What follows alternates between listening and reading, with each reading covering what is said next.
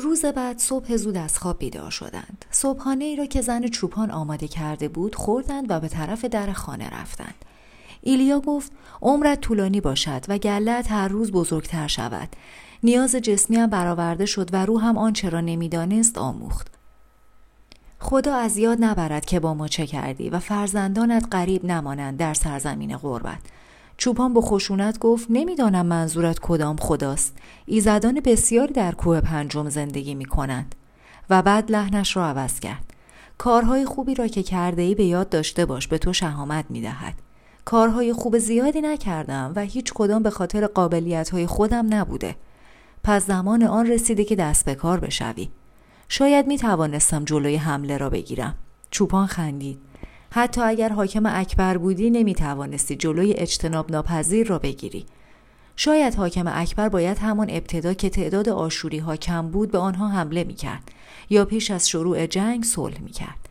چوپان گفت هر کار که می توانستیم بکنیم و نکردیم برباد می رود و هیچ اثری از آن نمی ماند.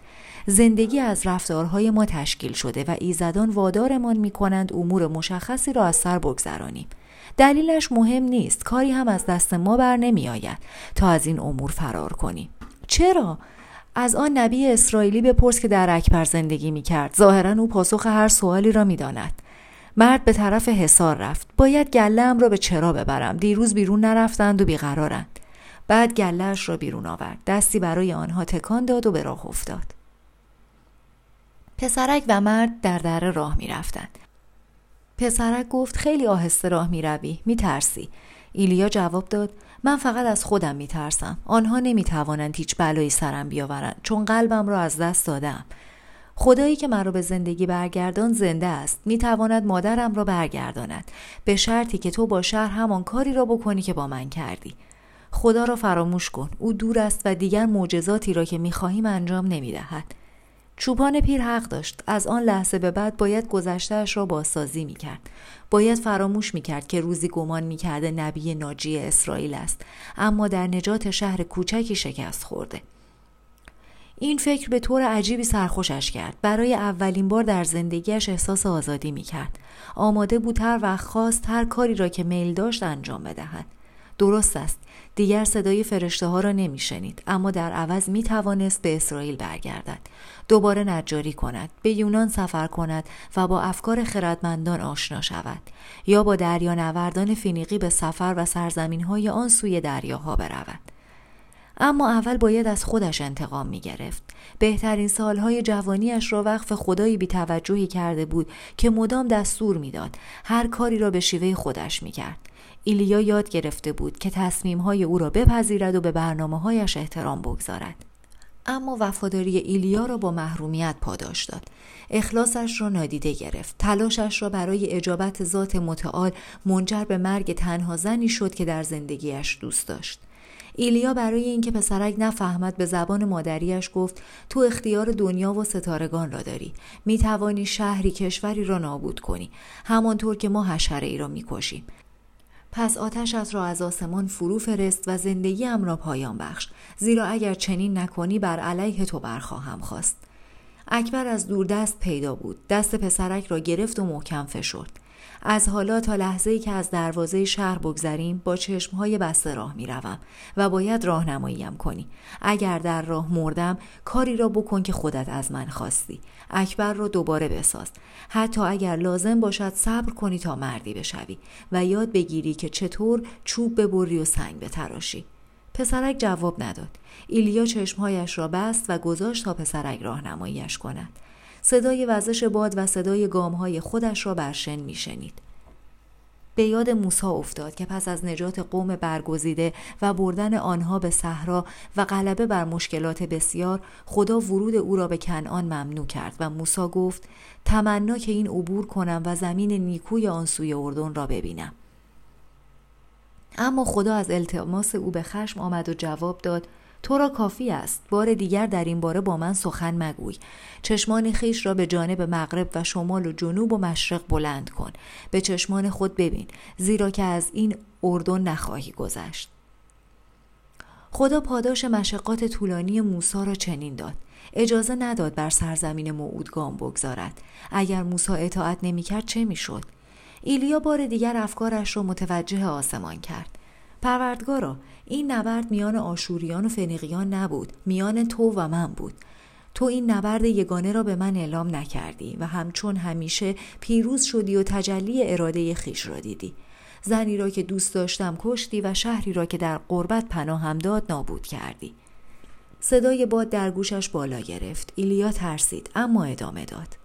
نمی‌توانم آن زن را برگردانم اما می‌توانم سرنوشت این ویرانی را که به بار آورده ای تغییر دهم. موسا اراده تو را پذیرفت و از رود نگذشت اما من پیش می روم. همین حالا مرا بکش زیرا اگر بگذاری به دروازه شهر برسم آنچه را که از صفحه زمین محو کرده ای باز خواهم ساخت و در برابر داوری تو قد علم خواهم کرد. ساکت شد. ذهنش را خالی کرد و منتظر مرگ ماند. تا مدت درازی بر هیچ چیز جز صدای گامهایش بر شن تمرکز نکرد نمی‌خواست صدای فرشته ها یا تهدیدهای آسمانی را بشنود قلبش آزاد بود و دیگر نمی ترسید اما در اعماق روحش کم کم گونه ای ناراحتی پیدا می شد. انگار نکته بسیار مهمی را از یاد برده بود. پس از مدت درازی پسرک ایستاد و دست ایلیا را تکان داد. گفت رسیدیم. ایلیا چشمهایش را باز کرد. آتش عرش بر سرش فرود نیامده بود و دیوارهای ویران اکبر پیش چشمش بود. به پسرک نگاه کرد که حالا محکم دست ایلیا را گرفته بود. انگار می ترسید فرار کند. آیا دوستش داشت؟ نمی‌دانست. اما بهتر بود این افکار را فعلا رها کند. حالا وظیفه ای داشت که باید انجام می‌داد. پس از سالها اولین وظیفه ای بود که خدا بر عهدهش نگذاشته بود. از اینجا می توانست بوی سوختگی را بشنود. لاشخورها در آسمان میچرخیدند و منتظر لحظه مناسب بودند تا به جسد قراولهای حمله ببرند که زیر آفتاب افتاده بودند و میپوسیدند. ایلیا به طرف سربازی بر خاک افتاده رفت و شمشیرش را از کمربندش باز کرد. آشوری ها در آشفتگی شب فراموش کرده بودند سلاحهای بیرون دیوارهای شهر را جمع کنند. پسرک پرسید این را برای چه می‌خواهی؟ برای دفاع از خودم. آشوری ها دیگر اینجا نیستند. به هر حال بهتر است با خودم داشته باشمش. باید آماده باشیم صدایش میلرزید. هیچ نمی‌شد دانست که وقتی از دیوار نیمه ویران میگذشتند چه بر سرشان میآمد. اما ایلیا آماده بود تا هر کس را که می‌خواست تحقیرش کند بکشد. به پسرک گفت من هم مثل این شهر نابود شده بودم. اما من هم مثل این شهر هنوز رسالتم را به انجام نرساندم. پسرک لبخند زد و گفت دوباره مثل قبل حرف می‌زنی. نگذار کلمات فریبت بدهند. قبلا هدفم برکناری ایزابل از تخت و بازگرداندن اسرائیل به خدا بود. حالا خدا ما را فراموش کرده و ما هم باید فراموشش کنیم. رسالت من انجام کاری است که تو خواسته ای پسرک نگاه محتاطانه به او انداخت. بدون خدا مادرم زنده نمی شود ایلیا دستش را بر موهای پسرک لغزاند. فقط جسم مادرت رفته. او هنوز میان ماست. خودش گفت او اکبر است. باید کمکش کنیم تا زیباییش را دوباره به دست آورد. شهر تقریبا متروک بود. پیرها زنها و بچه ها بی هدف در خیابانها راه می رفتند و صحنه شب حمله را تکرار می کردند. انگار از اقدام بعدیشان مطمئن نبودند. پسرک می‌دید که ایلیا هر بار به شخص دیگری برمیخورد قبضه شمشیرش را میفشرد. اما مردم بی تفاوت بودند. بیشترشان نبی اسرائیلی را می شناختند بعضی ها سرشان را برایش تکان می دادند اما کلمه ای حرف نزدند حتی از روی نفرت. فکر کرد حتی احساس خشم را هم از دست دادند. به بالای کوه پنجم و قله پوشیده از ابرهای ابدیش نگریست. بعد به یاد کلمات خداوند افتاد. و لاشه های شما را بر لاشه های بودهای شما خواهم افکند و جان من به شما نفرت خواهد ورزید و شهرهای شما را خراب خواهم کرد و زمین را ویران خواهم ساخت. اما بر دلهای بازماندگان شما ضعف خواهم فرستاد و آواز جنبش برگ ایشان را خواهد گریزانید. و بدون تعاقب کننده مثل گریزندگان از شمشیر خواهند گریخت و خواهند افتاد. بنگره خدا انتقام گرفتی به وعدت وفا کردی و مردگان متحرک هنوز بر زمین گام برمیدارند و اکبر شهری است که گزیده شده تا به آن پناه دهد. ایلیا و پسرک به طرف میدان اصلی رفتند. اتراق کردند و همانطور که اطرافشان را نگاه می کردند بر آوارها نشستند. ویرانی جدیتر و عظیمتر از آن بود که فکرش را می کرد سقف بیشتر خانه ها ریخته بود. بوی گند و حشرات همه چیز را در اختیار گرفته بود. گفت باید مرده ها را از اینجا برد و یعنی تا اون از دروازه اصلی وارد شهر می شود. پسرک چشمهایش را پایین انداخت. ایلیا گفت سرت را بالا بیاور کارهای زیادی داریم تا مادرت را راضی کنی. اما پسرک اطاعت نکرد. کم کم می‌فهمید. جایی در میان آن ویرانه ها جسد کسی بود که او را به دنیا آورده بود و وضع آن جسد مثل همه اجساد دیگری بود که همه جا پخش بودند. ایلیا اصرار نکرد. برخاست. جنازه ای را به دوش کشید و به وسط میدان برد. توجهی به توصیه خدا در مورد به خاک سپردن مرده ها نداشت. باید جلوی تا اون را می گرفت و تنها راه سوزاندن اجساد بود. تمام آن روز صبح را کار کرد پسرک از جایش نجنبید حتی یک لحظه چشمش را بالا نیاورد اما به قولی که به مادرش داده بود وفا کرد یک قطر اشک بر خاک اکبر نچگید زنی ایستاد و مدتی تلاش های ایلیا را نگاه کرد بعد گفت مردی که زمانی مشکلات زنده ها را حل می کرد حالا به مرده ها نظم می دهد.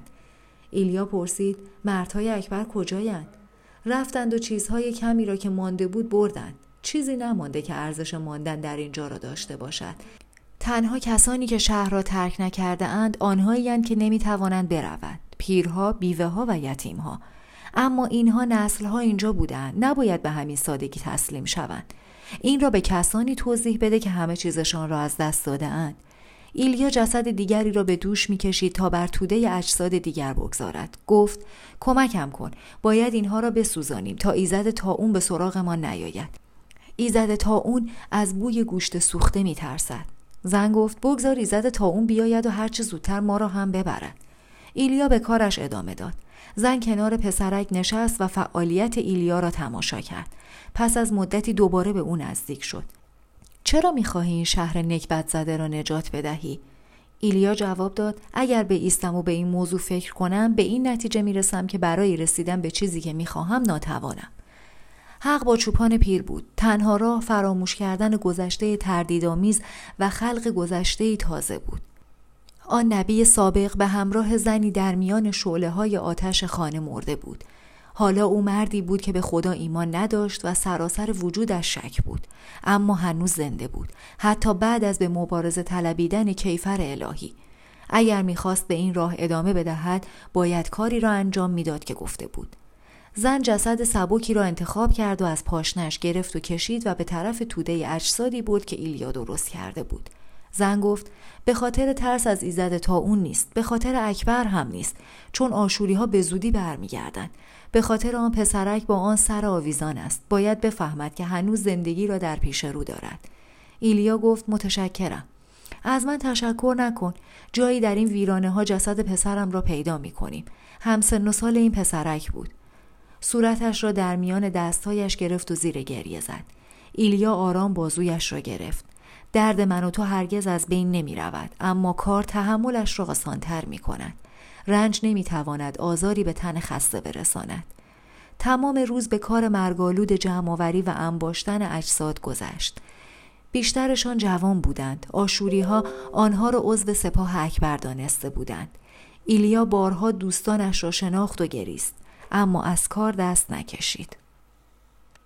غروب از پا افتادند. با این وجود کار زیادی را پیش برده بودند و هیچ کدام از اهالی اکبر کمکشان نکرده بودند. به پسرک نزدیک شدند. پسرک برای اولین بار سرش را بالا آورد. گفت گرسنم. زن جواب داد میرم دنبال چیزی بگردم. در خانه های اکبر غذای زیادی پنهان است. مردم خودشان را برای محاصره طولانی آماده می کردند. ایلیا گفت برای من و خودت غذا بیاور چون ما داریم با عرق جبینمان به کار شهر می رسیم. اما اگر این پسرک غذا می خواهد باید خودش به فکر خودش باشد. زن متوجه شد. او هم با پسرش همین رفتار را می کرد به جایی رفت که قبلا خانهاش قرار داشت. دوستها به دنبال اشیای قیمتی تقریبا همه چیز را برده بودند و مجموعه گلدانهای نفیسش کار استادان شیشگر اکبر روی زمین تکه تکه شده بود. اما میوه های خشک و گندم های برشته ای را که انبار کرده بود پیدا کرد. به میدان برگشت و بخشی از غذا را با ایلیا تقسیم کرد. پسرک چیزی نگفت. پیرمردی به آنها نزدیک شد و گفت دیدم که تمام روز جسدها را جمع می کردید. وقتتان را تلف می کنید. آشوری ها بعد از فتح سور و سیدا گردند. بگذارید ایزد تا اون بیاید و آنها را نابود کند. ایلیا جواب داد به خاطر آنها یا خودمان این کار را نمی کنیم. این زن کار می کند تا به بچه یاد بدهد که آینده هنوز وجود دارد. من هم کار می کنم تا به این بچه بگویم دیگر گذشته ای وجود ندارد.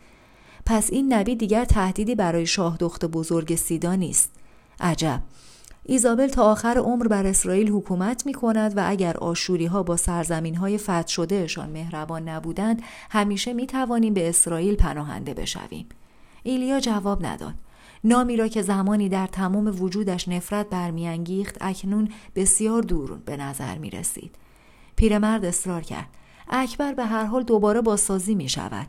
ایزدان مشخص کردند که شهرها باید کجا بنا شوند و همینطور رهایش نمی کنند. اما می توانیم این زحمت را بگذاریم برای نسلهای بعد.